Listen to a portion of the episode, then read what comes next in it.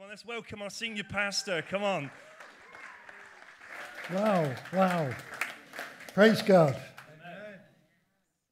Praise God. Open your Bibles if you would. I'm not going to make too many comments at the beginning, but I'm going to make lots of comments part way through. I promise you that. That we're in for a very, very interesting year. I want you to prioritize that Wednesday evening meeting. I want you to prioritize it. This year, you're going to hear the Word of God at a level and an understanding that you probably haven't had for a long time. But it's not enough to hear the Word. You've got to be a doer of the Word. So I want you to prioritize that Wednesday evening. This man's coming over to speak here. We have to honor him. Okay? I don't care what else you got on, cancel it. All right? Cancel it. That's so important. Even Sarah, she's given, cancel it. Baby can wait. Open your Bibles, if you would, to Luke chapter 13. Chapter 13, open your electronic stuff, whatever it is you're using. I'm going to read some scripture. And we're going to go from verse 6. Jesus has been teaching, but we're picking up his teaching in verse 6. And this is what he says He also spoke this parable. A certain man had a fig tree planted in his vineyard, and he came seeking fruit on it and found none.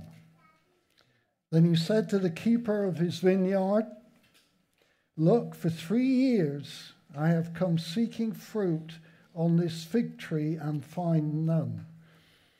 Cut it down. Why does it use up the ground? In other words, it's a waste of space.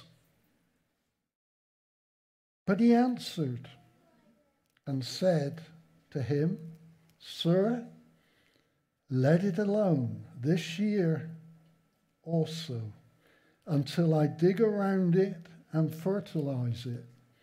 And if it bears fruit, well, but if not, after that you can cut it down. Now he was teaching in one of the synagogues on the Sabbath. And behold, there was a woman who had had a spirit of infirmity 18 years and was bent over and could in no way raise herself up. But when Jesus saw her, he called her to him and he said to her, Woman, you are loosed from your infirmity. And he laid hands on her, and immediately she was made straight and glorified God. But the ruler of the synagogue answered with indignation because Jesus had healed on the Sabbath. And he said to the crowd, There are six days on which men ought to work, therefore come and be healed on them and not on the Sabbath day. The Lord then answered him and said, Hypocrite. Does not each one of you on the Sabbath loose his ox or his donkey from the store and lead it away to water it? So ought not this woman, being a daughter of Abraham, whom Satan has bound, think of it, for 18 years be loosed from this bond on the Sabbath? And when he'd said these things, all his advisor, uh, adversaries went, were put to shame.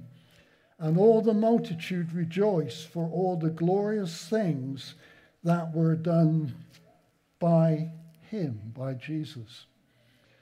Those two accounts there are linked.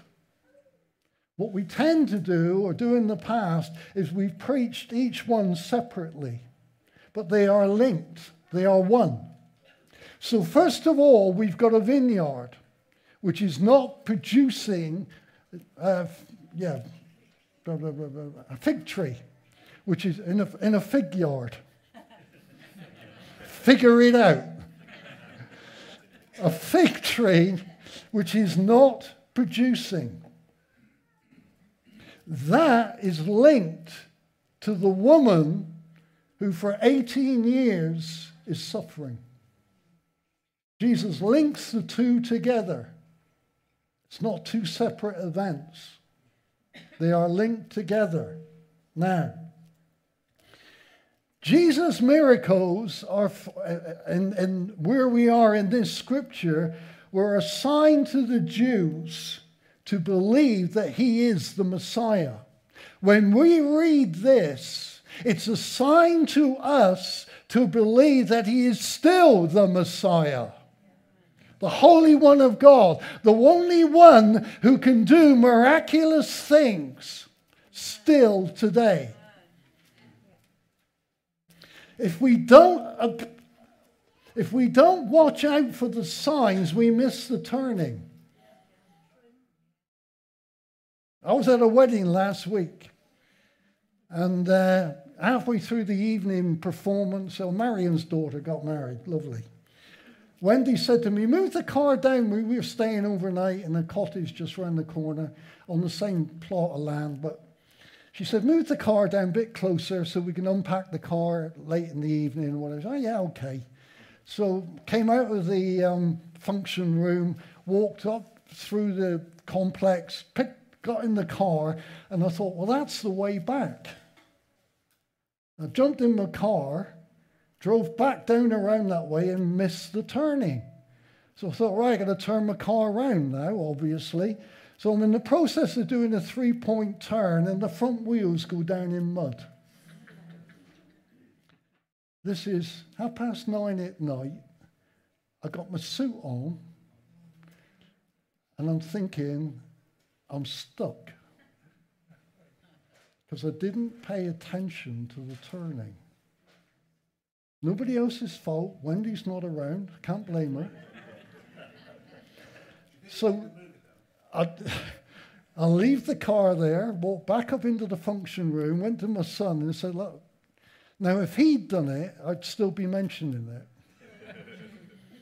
so I said, Dave, I'm in trouble, mate. My car's stuck down the road there in, in the mud. And he's looking at me thinking, I got you for a dad. so we rounded up Dave, who's in his suit. Now, Marion's eldest son is six foot four, and he must be some eight, six foot eight.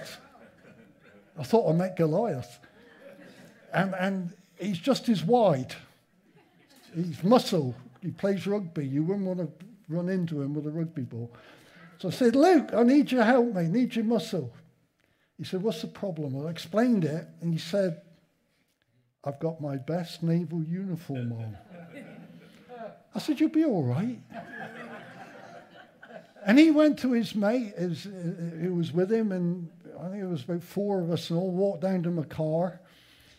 And I could see Luke's going, let's leave it till tomorrow morning. and I'm thinking, no, no. Leave it till tomorrow morning. You'll have forgotten it, and then you'll be packing up going home, and my car's still in the mud. So, anyway, long story short, we opened the back doors and got the seat belts out, and they pulled. Good trick, that, isn't it? Hey, Joe, so next time you get stuck in mud, all right, back, open the back doors, pull your seatbelts out. And the, these guys got hold of it. I sat in the front, wheels spinning, and praise God we got the car out. Well, the car car's in a mess, but, you know, Wendy can deal with that when she gets home. All because I'd missed the turning. When God points something out to you, if you miss the turning, there are consequences. The Jews here are going to miss a turning. We can miss the teaching that's contained in here for this year. We'll get into that in a minute. Jesus accepts an invitation from, a, from the leader of the synagogue to come and speak. Now, let me warn you. Brilliant when we have meetings and Jesus turns up. But be careful, because he has an agenda that very often is not your agenda. He's going to do something in meetings which at times will cut across what you like.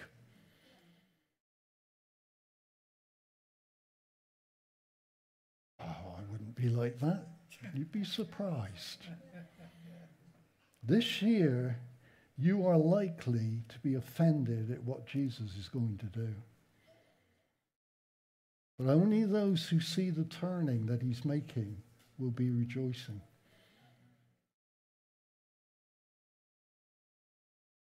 The leader there at the synagogue, great booking. Got Jesus coming. Got Jesus coming to my synagogue. Top man. This is going to boost my ego. This is going to push the offerings up. This is going to make this synagogue the talk of the area. Jesus is coming. And Jesus comes. No fanfare. Walks in. But his agenda is very different to the leader of the synagogue. Jesus is going to cut across any religious spirit that is around you or even in this place. We can settle here for a routine of doing things. I want to tell you, this year, Jesus is going to come in here by the Holy Spirit and he's going to cut across some stuff that we may not, first of all, like. He doesn't come to make us comfortable. He comes to make us sharp. He comes that we might bear fruit. Bear fruit, especially this year. You see, the purpose of the fig tree was to bear figs. That's its sole purpose. It's not there to look glamorous. Not there to enhance the garden. It's there to bear figs. The purpose of the church is to bear fruit.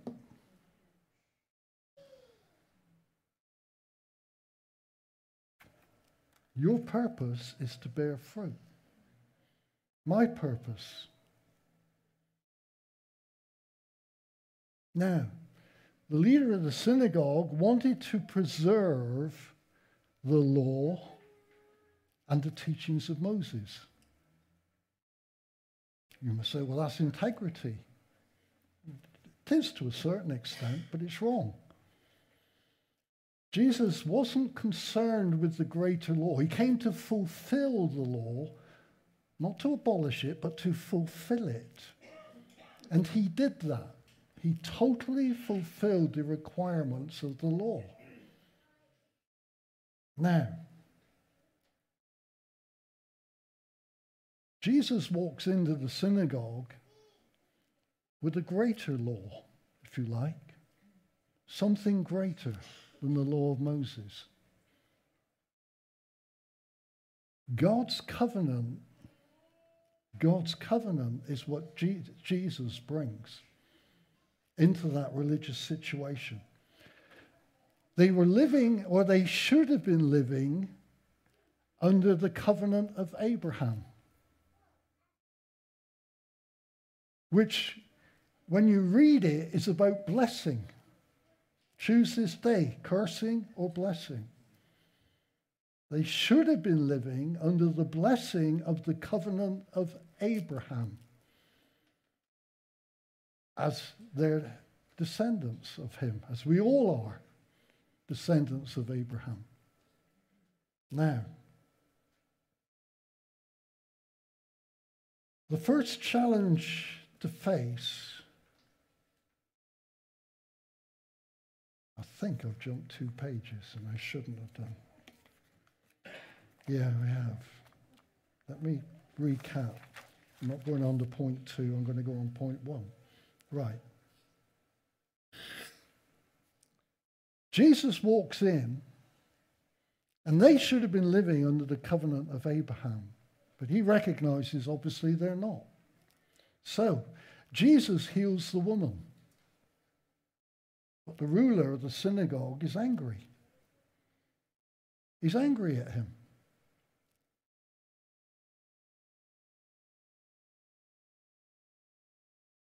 His delight in having Jesus turn up is turned into anger. What have I done allowing Jesus into my synagogue? He's just done something. This woman has been ill for or sick for 18 years with this sickness, and he's dared to do it on the Sabbath. He's totally angry, furious with Jesus. You could have done it, Jesus, or you should have done it on the other six days of the week. This is the Sabbath.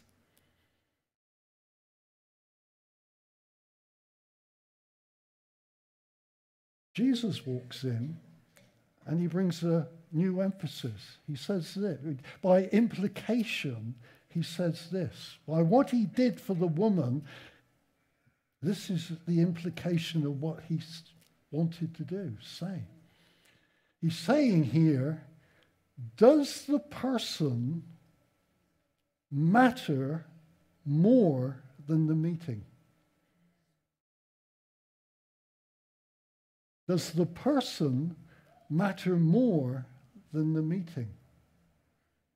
One person walking into this meeting today actually matters more than the whole of the rest of the meeting if that person has a need. Yeah, but it's not Sunday morning like I like it to be. I didn't come for the, I come for the teaching. I come for the praise and worship. I come for Jesus. Amen.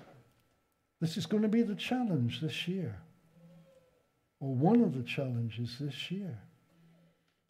Why do you come? And that's not an excuse to stay away. I'm not trying to get rid of people.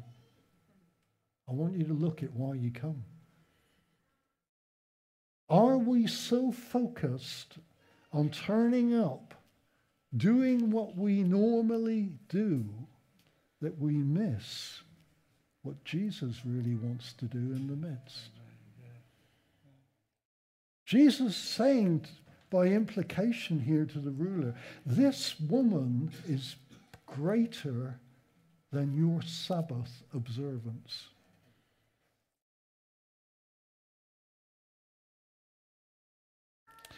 This ruler here of the synagogue, bearing in mind she'd been sick for 18 years, it seems to me that he tolerated her.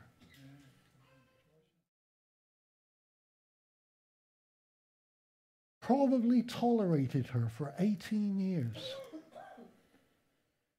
Maybe he'd not even noticed her for 18 years because he was so taken up with his role. But Jesus says she's a daughter of Abraham. Now, that has incredible implication, which they were not picking up on. As a daughter of Abraham, she was under a covenant. As a born again Christian, you and me are under a covenant. Amen. A covenant that promises blessing, not cursing. The new covenant is an abundance of life in spite of life. For 18 years. Jesus was more concerned with the woman than the synagogue. God's covenant with Abraham promised blessing on Abraham's descendants. You've got to learn to live in the covenant. One of the challenges this year isn't about dotting the I's and crossing the T's. It's about living in the covenant, the new covenant, a blessing. The provision is there. The famine is over. The provision is there. You have to take the provision or not. Living under a new covenant promises blessing in spite of life and what it can throw against you. Number two, faith has to overcome criticism. Faith has to overcome criticism. this woman had not said a word. She'd not asked Jesus to do anything. In fact, in nowhere in this, this dialogue here does she actually talk at all. Now that's a miracle.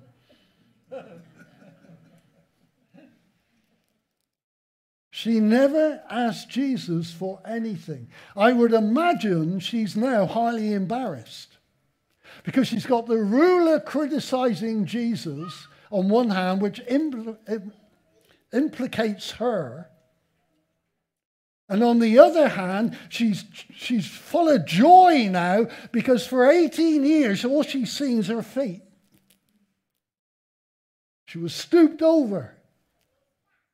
Now she's upright. Now she can see the joy in her, but she's caught between the two. That's what religion does for you.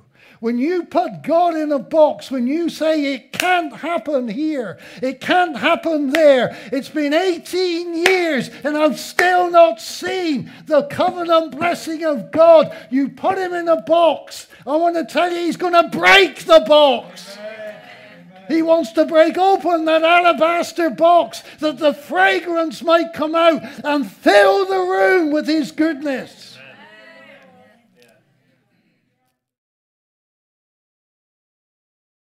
Was probably embarrassed at being the center of attention.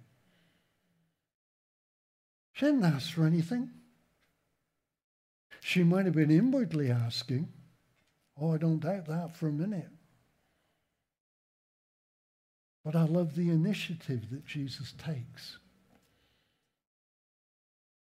She was caught between the two of them the religious system or the routine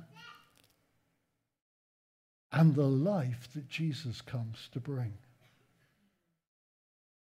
And when Jesus turns up in a meeting, he's in effect going to wreck that meeting, to turn that meeting around to him and what he wants to do. And he's going to do it here. He's done it before here. It's not new to us. But this year we're going to see the power of God moving in this place.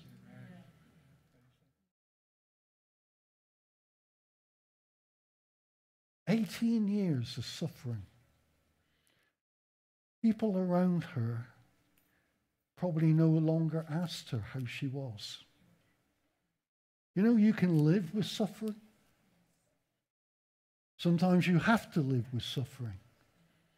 But I want to tell you there is a level at which you can come out of that suffering even if your body is not touched, there's a level that you can come, a spiritual level that you can rise above because Jesus has noticed you.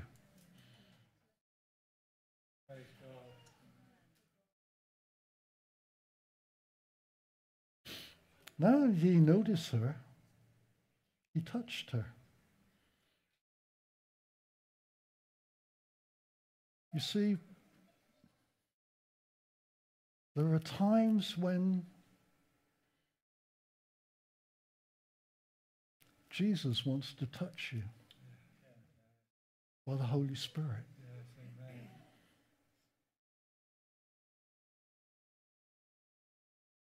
He wants to touch you. He's touched you this last year. Touched many people in this congregation in the last year. That, to me, is a sign that he's going to do even more with people coming in.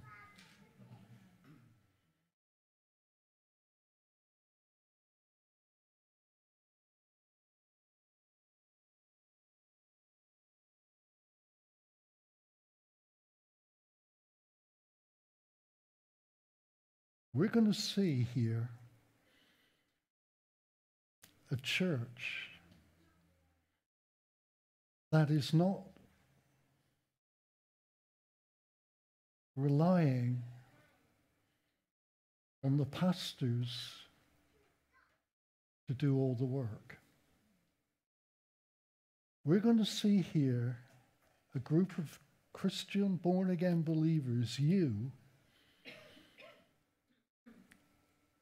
praying for people when they come in and seeing Jesus touch them.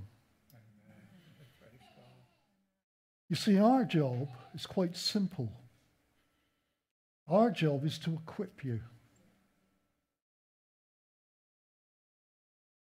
We're not supposed to do the work. That's good news. But see, we live in a culture, a, a, Christian spiritual culture, where the guy at the front or the guys at the front who lead the church, they're the only ones who do the praying. We, we catch it very quickly. Not meant to be. Our job is to equip you.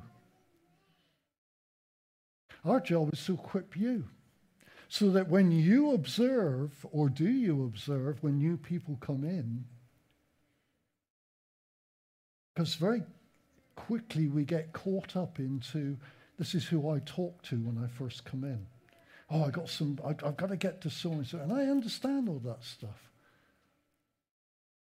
My eyes, my eyes are not in that direction on Sunday morning. When I come in, up until about 22, quarter to 10 to 11, I'm watching who's coming in.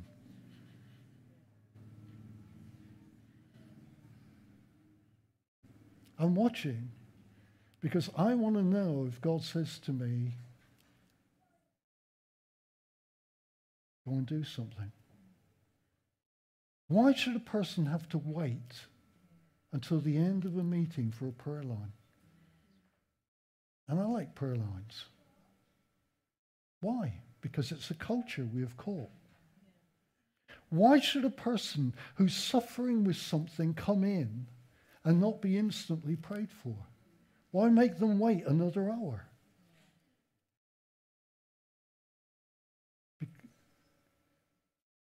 It can happen that way, and it only happens that way when we're listening to the Holy Spirit. Many people in congregations constantly saying to the leaders of the church, What's my ministry? What am I here for? It's because they're not watching the door. You need to be watching the door, seeing who God is bringing in, and being available not just to the leaders of the church, but being available to the Holy Spirit to say, okay, I'll go and minister to them. I'll go and greet them. I'll go and welcome them. And out of welcoming them, something else could lead on. Jen?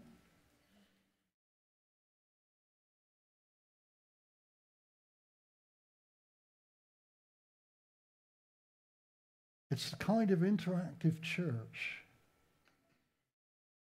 because this fig tree has to bear fruit.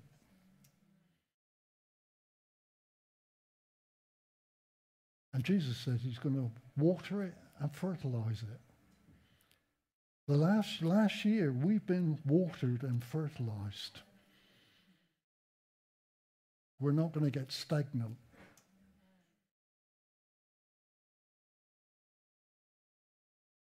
When you walk in, how do you choose your seat?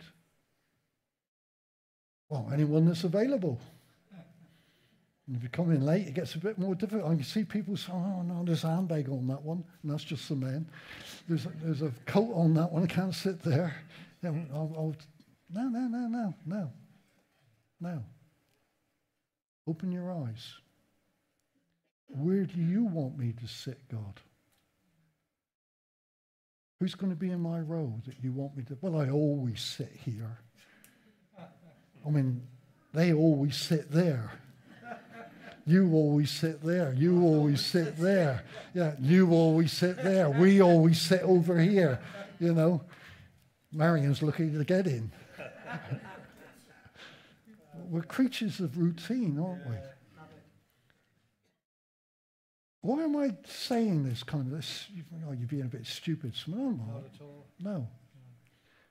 What I'm saying is really could be summed up in be more sensitive to the Holy Spirit yeah. where you sit. Yeah. I believe this year you are going to start praying for people Amen. in this congregation because he's fertilized you Amen. and he's watered you. It's not just coming in on a Sunday anymore. No. God's going to open Amen. with you. Yeah. I've got a burden for long term sickness.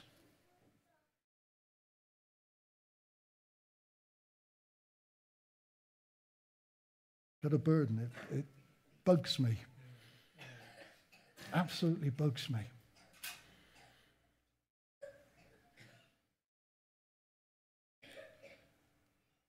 I'm believing for healing and long term sicknesses. Yes, amen. Yes, Lord. Why? Because I know, because we're children of the covenant. Yeah. We're children of the covenant.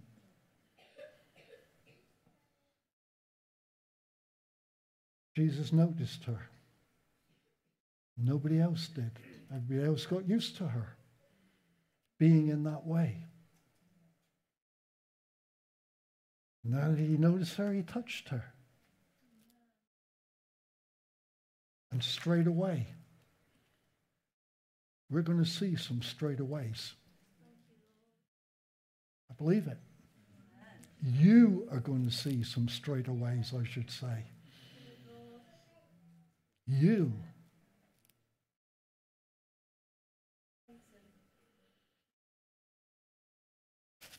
Now, the covenant, the uh, Abrahamic covenant that she was living under, confronts the enemy. Jesus makes it very clear what's behind this sickness. In verse 16, you're a daughter of Abraham. Satan has bound you. Now, let me say right at the very beginning right now. Not every sickness is due to Satan binding. That's not true. That, that, that's a reality. Not every sickness is, is satanic, but some are. Not only are you going to be watching the door, not only are you going to be choosing your seat, the minute you greet somebody, welcome somebody, you're going to be saying, God, is there something here that you want to tell me about?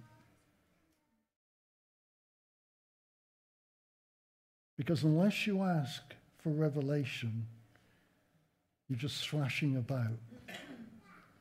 Unless you bring the Holy Spirit right into your very moment you walk through those doors, you just guesswork. And you'll get it wrong. You'll get it wrong. We are dependent on the revelation of the Holy Spirit when it comes to dealing, because we're all unique. Every person that walks through that door, whatever their circumstances, is, is unique. Now, Satan is not the author of every sickness. We know sin is the author of every sickness. Jesus discerns the root of the problem and deals with it. Satan's had her bound. I do believe this, though. When a sickness in your body is ongoing, maybe, when a sickness in your body is ongoing, he will try to bind you. He will. The longer you wait, and waiting sometimes is not your fault, don't feel guilty about waiting. God's on the case. Amen. If God has spoken to you, He's on your case. The longer the time, and we keep time, we remember it's been X amount of days, months, years. We got a good record of that. If we do not stay fresh in the Holy Spirit, the enemy can bind you. He can certainly make you very miserable. He can very often then make you start to doubt the real word of God which was spoken to you.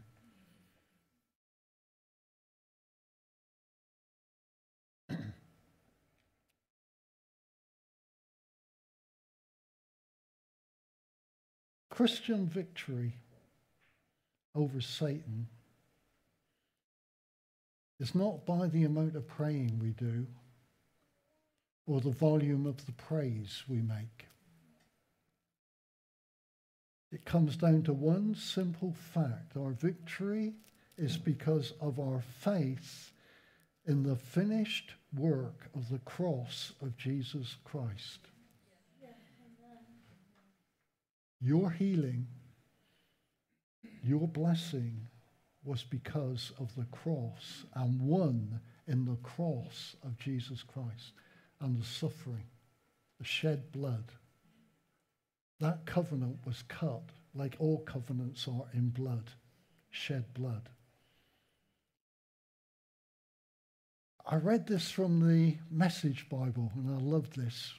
It really gripped me when I read this from Colossians chapter 2, verse 15. This is what the message says Christ has stripped all the spiritual tyrants in the universe of their sham authority at the cross and marched them naked through the streets.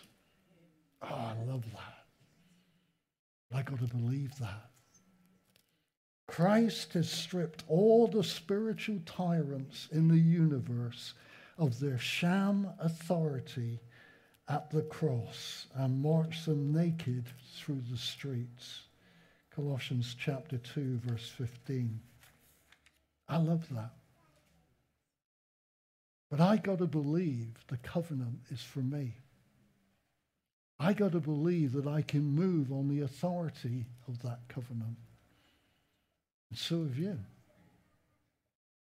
This year we're going to see, or we have the potential to see, change. Change.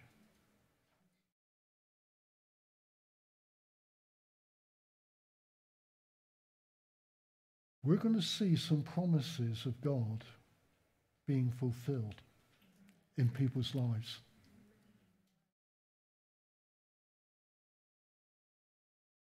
And in certain cases, it's going to be fulfilled even though the person has given up asking.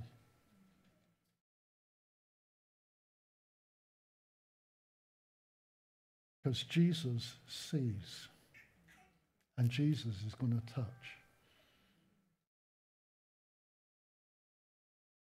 That's why I charged him this morning. Every time he stands up, he speaks Jesus. Whoever's at the front here, whoever's going to preach this year, and we got an interesting situation of preachers. But whoever is at the front has to speak Jesus. Has to speak Jesus because there is life in those words.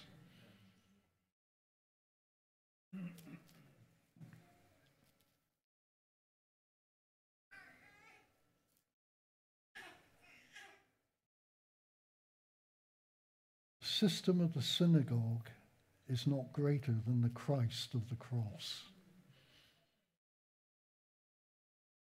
It's not greater, it's less.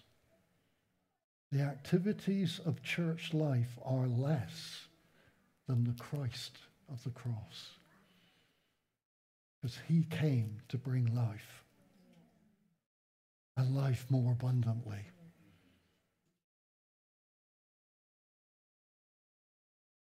God doesn't make covenant with synagogues. He makes covenant with people. He doesn't care whether we meet in here or we meet in the car park. It's why we meet. That's what he's concerned about. He says, if that fig tree doesn't bear fruit, I'll give it one more go and cut it down. You ever wonder why churches close? Not rocket science. They stopped valuing the presence of Jesus and running things their own way,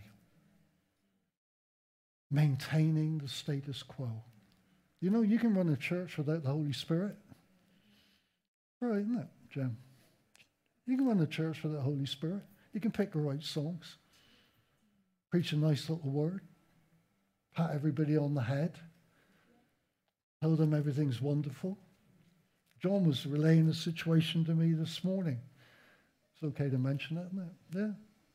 Certain vicar told his congregation, regard, disregard now totally the Bible. It's obsolete, it's out of date, and all we need is love.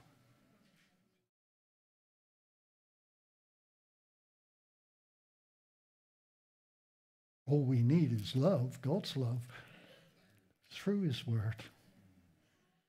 In this church, the Word, because signs and wonders follow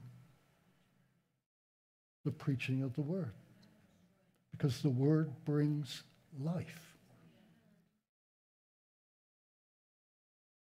God makes covenant with people. Now, I want to give you six quickly. I'm not going to preach it, just quick, quickly six things at the start of the covenant, the head of the covenant. When you take out a covenant, there's always a heading.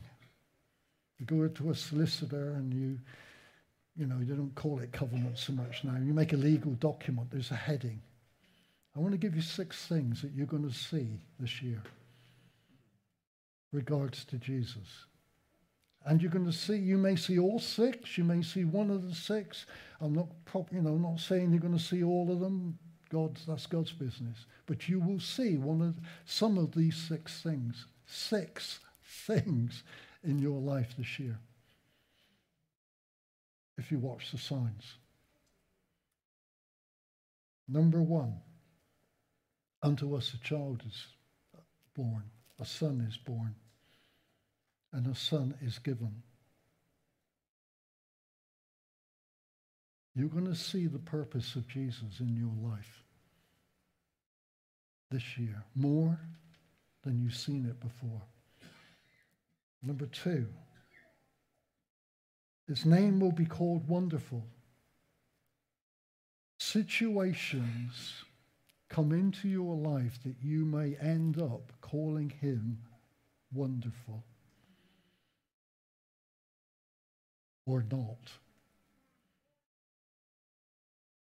This year, you can see how wonderful God is to you. wonder.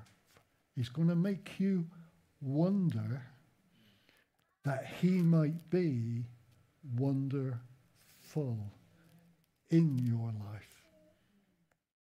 The year that the locust has eaten is over. It's over for those who believe it. His name will be called Wonderful. His name will be called Counselor. I don't know what to do. But you have a counselor, a personal, paid up counselor who only gives good advice. He's going to be a counselor to you, one who can help you, comfort you. His name will be called Wonderful Counselor, Mighty God. You're going to discover just how big our God is, how much might he has, where he will turn around impossible situation because to him nothing is impossible. You might come up against a blank, a, a shut door, an end corridor, and there's no retreat. And my mighty God steps in and just blasts it apart. You're going to know him this year as the everlasting Father. You're going to know him as a Father who is so good to you personally that all his resources are at your disposal. That's what a father does. A natural father does not see, a good natural father does not see his children wanting when it's in their, his power to meet that need. If things are in your power to meet the need of somebody else, do it in the name of Jesus. And you will see the goodness of God rebound into your own life because God is no debtor. You can discover in this year as the mighty God. Everlasting Father. And you can finally discover him this year as the Prince of Peace. Stop worrying. Stop worrying. John, just read it. That. I am your God of peace. I will lead you with my peace. Are you at this time having to make decisions in your life? I say to you, talk to me about those decisions. For I will lead you and guide you with my peace. I will guide you supernaturally. I will guide you and I will give you wisdom and strength. Face every decision ahead of you with confidence and courage. Amen. And lastly, of the increase of his government and peace, there will be no end.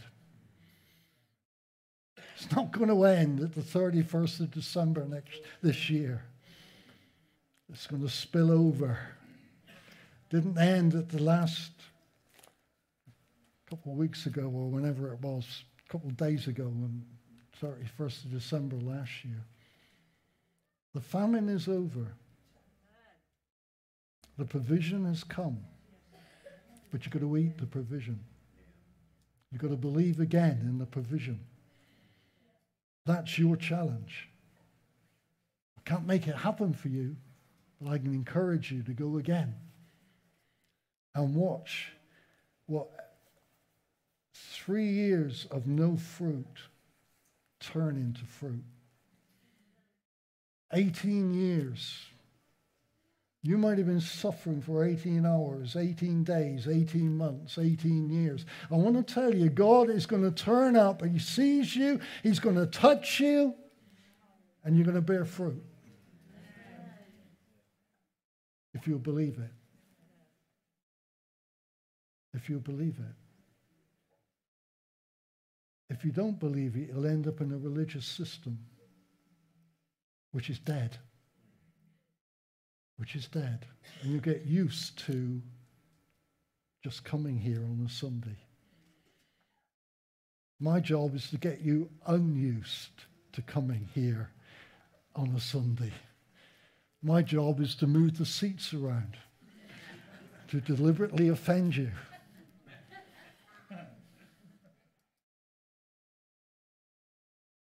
My job and our job, Dan's job, is to fertilize and water in Jesus' name.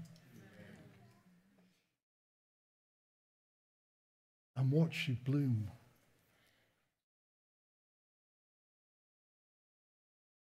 It's the only way out of spiritual depression. There is a spiritual depression, do you know that? Jesus wants to set you free. He wants you to believe him again. Believe him again. I'm very careful in picking my words this morning. Uh, lots I want to say.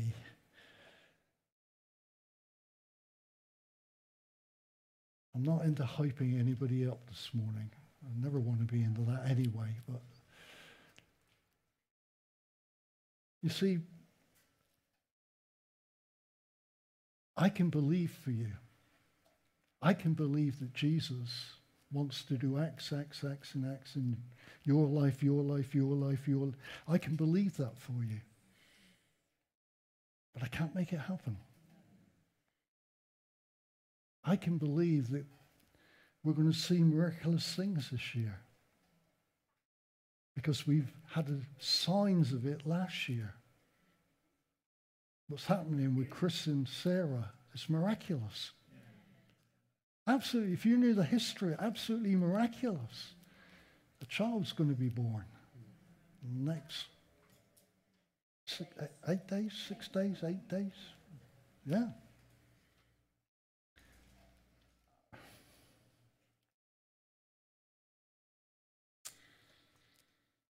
It's a sign. It's not just for them.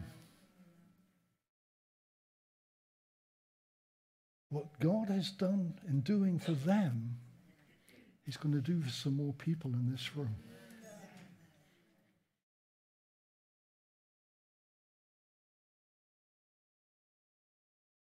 Spiritually and physically. I believe that. I can believe that. But I can't make it happen. I can pray for it to happen. I can believe for it to happen. But it takes the Holy Spirit to take the Word of God. This woman, 18 years of just looking at her toes. And suddenly God breaks in and he opens up a whole new panorama horizon for her. Can you imagine what she must, she, she was just awestruck. She came in crippled. And she's going out. I didn't even ask for that this morning, God. That's the kind of meetings, that's the kind of times that I've seen in the past, but I want to see it more, and I want to see it now, and I want to see it this year. Here here.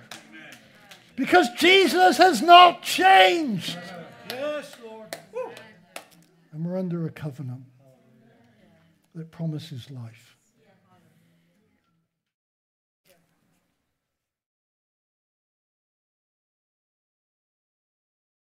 Do you want to say something?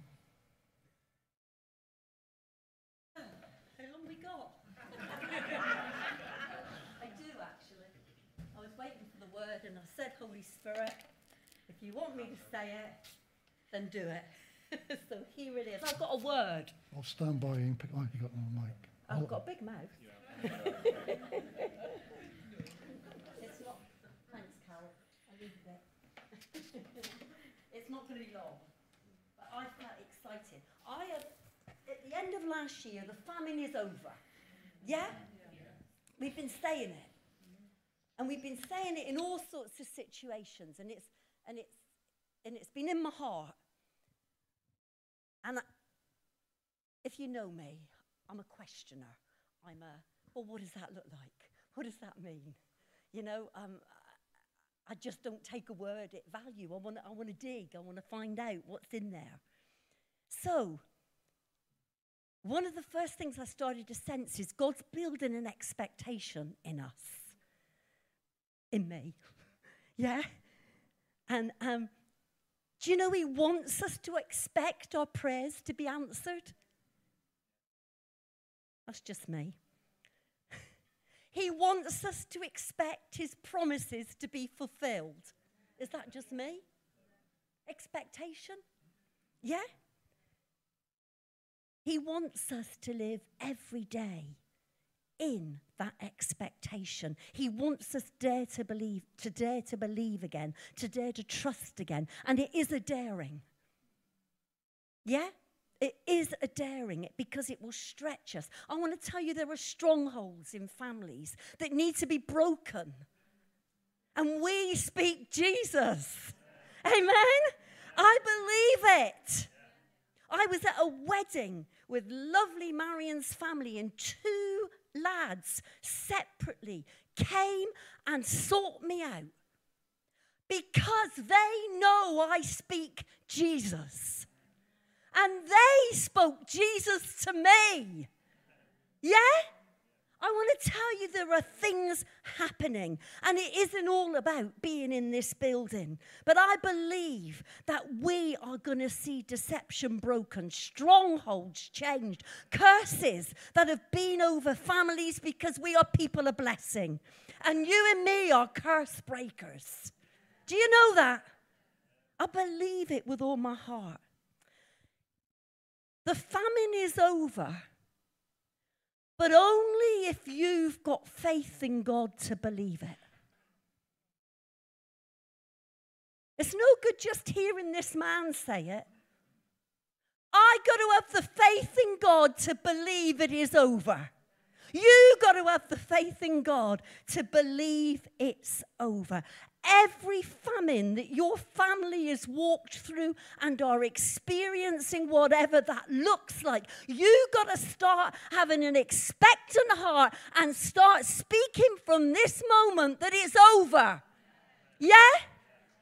Dan said it the other week. You got to see it ever before it's happening.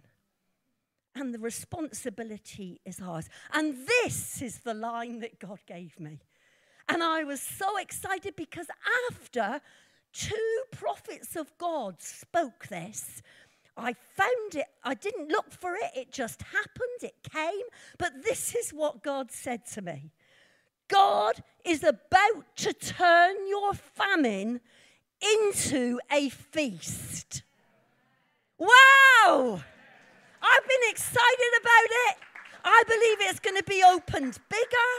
Yeah? He is about to turn your famine into a feast. And I believe he's going to open that up more because I'm excited. And do you know the first thing that I got to do? I got to feast on his presence. That's where it begins. Feasting on the presence of God. When you've come out of a famine, you are hungry. I'm hungry for you, Lord. I'm hungry for you. I need his touch. I need his presence. If I'm going to be going out in that world and I'm going to be that light, I've got to, I've not got to go looking for it. I want to be somebody that people are drawn to me. They come and find me because of the light of Jesus that's in me. They'll seek me out. Because when God does it, he makes it easy. I've got to make room in my life to feast on the presence of Jesus every day. I've got to create the time, I've got to create the space, and I'm being challenged in it. And that's how it's meant to be. You want your famine over? Then create space. Create the space to feast on Jesus. Create the space to come into his presence, whatever that looks like for you and whatever that looks like for me. And I want to tell you, he'll bring, bring fresh vision into your heart. He will do it because he is faithful. Yeah? He's about to turn your famine into a feast. But it's your faith in God that ends the famine. And it's not all about circumstance. I started, I've been listening to people saying, well, this has happened, but the famine is over. And that's happened, but the famine is over. And now I've walked through this, but the famine is over. And it started bothering me. I thought, what's that? What's this meaning? What are you saying, Lord? And what I realized was this we've got to stop talking about the famine. And we've got to start being expectant now for the feast. I want to tell you if my Jesus can set a table before me in the presence of my enemies, that's talking about feasting. Amen? Yeah? That's emphasizing on my Jesus and the feast that he set before me and not about the enemy. Yeah? That's putting Jesus above my circumstances. Yeah? So instead of saying the famine's over, start saying I'm feasting. I am feasting. I'm stuffing my face with all of the things that Jesus has got for me. And I may not be seeing what I want to see at this moment, but I'm expectant. Amen. I am expectant. So expectant that you start to look like Sarah. I've said this before, am I, on a Wednesday night? We are so, you know, we're so filled up with the Word of God. We are fat and we are full. Amen. And I want to tell you, that's what I'm sensing in my spirit that there's a feast. And it fits with Rob's word of provision. Yeah, but we got to be hungry for his presence. Exactly what Rob's been saying. And things will look different. They will be different. They will offend. They will upset us, especially if you're creatures of habit and you like your routine. I've come to learn God ain't a God of routine.